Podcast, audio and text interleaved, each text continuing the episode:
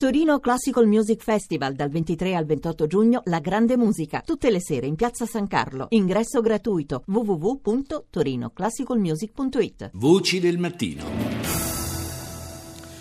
Dalla Libia, lo avete sentito anche poco fa nel eh, GR1, è arrivata ieri la buona notizia della liberazione del nostro connazionale, il medico catanese Ignazio Scaravilli, che era stato rapito all'inizio di quest'anno. Non arrivano invece, almeno per ora, buone notizie dal fronte diplomatico, malgrado i rinnovati sforzi dell'ONU e dei paesi europei maggiormente impegnati nella ricerca di una soluzione politica che eviti la somalizzazione del, per così dire, della Libia, cioè il suo sprofondare in una situazione di vuoto di potere che possa favorire il proliferare delle organizzazioni jihadiste. Ne parliamo con il direttore responsabile di Lookout News, Luciano Tirinnanzi. Buongiorno. Buongiorno, buongiorno, salve. Diciamo che questo nuovo round di colloqui in Marocco, che si intreccia poi con eh, ulteriori consultazioni a Berlino, con eh, una, una, fitta rete diciamo, di contatti eh, tra le nazioni a vario titolo coinvolte in questo tentativo diplomatico di porre fine al caos in Libia, ehm, al momento non sembra ancora dare i frutti sperati. Che prospettive ci sono a suo avviso? Beh, certo, la tela da tessere è ancora molto lunga. L'ONU e Bernardino Leon in Marocco hanno proposto un piano di pace che prevede sia una tregua che un disarmo oh, temporaneo e pone le basi, in teoria ovviamente, per un esercito regolare in cui dovranno confluire le milizie che al momento si combattono tra ovviamente la parte di Tripoli e eh, la parte di Tobruk, eh, ovviamente di questo non fa parte nemmeno lontanamente lo Stato islamico si è pensato a un nuovo consiglio parlamentare di 120 membri e a un quadrumvirato che possa controllare diciamo, le forze armate che verranno formate, di cui verrà posto a capo il Presidente del Consiglio.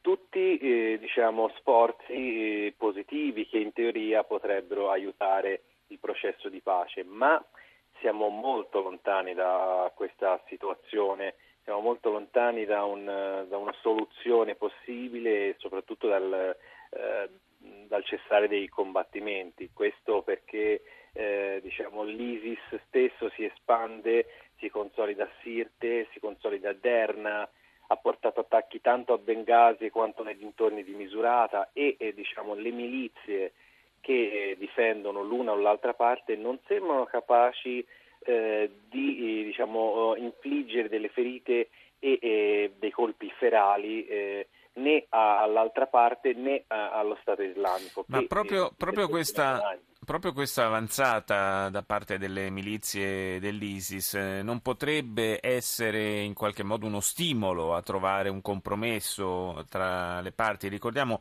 ieri que- le proposte che lei citava, avanzate per conto dell'ONU dal mediatore Bernardino Leon, eh, state, hanno trovato una buona accoglienza da parte delle autorità di Tripoli, mentre al momento sono state un po', almeno parzialmente respinte diciamo, dal governo di Tobruk, che è poi quello riconosciuto dalla comunità internazionale. Certo, ognuno qui gioca, gioca la propria parte. Eh, il punto è eh, chi ha un reale piano per la Libia? Neanche l'ONU e neanche Bernardino Leon lo hanno allora, noi dobbiamo capire in questo caso cosa uh, si vuole fare della Libia, cosa vogliono fare i libici anzitutto della Libia e cosa noi pensiamo di garantire alla Libia. Se non abbiamo una visione di medio-lungo termine, niente di tutto questo potrà essere durevole. E mi spiego, uh, i possibili scenari di, della Libia futura possono essere anche di una Libia divisa in tre, parti, in tre parti quella che poi storicamente era le, la, la, l'espressione regionale di Tripolitania, sì. Cirenaica e Fezzan. Bisogna parlare con, eh, con, i Tuareg, con i Berberi, con i Tebu, cioè tutta quella parte della popolazione che non partecipa alla guerra, che non è interessata, ma che ha un ruolo fondamentale per diciamo, la tenuta uh, della pace. Quelle parti eh, diciamo, mh, più pacifiche, più interessate al mantenimento uh, di, un, di, una regionalità che per loro è più importante di, nazio, di uno Stato-nazione come lo immaginiamo noi, loro dovranno essere coinvolte nel eh, nel processo di pace, inevitabilmente, non si può imporre una pace eh, alla maniera europea in questo caso, perché eh, le armi sono eh, diciamo, l'elemento dirimente in questo momento. Sì, che poi sono queste componenti, diciamo, tribali, sono anche quelle, se non erro, che sono, si sono riunite nei giorni scorsi in Egitto, no? per, per, discutere un po' del, del futuro. L'Egitto è cruciale in questo, uh, in questo momento perché ovviamente l'Egitto sostiene Tobruk, quindi il governo laico che anche l'Europa e l'Italia eh, riconoscono come legittimo, però anche qui è un discorso molto generico, cosa significa riconoscerlo come legittimo? E gli altri chi sono? Gli islamisti di Tripoli esistono, ci sono, non si può nemmeno fare a meno di loro e non si può fingere di non riconoscerli.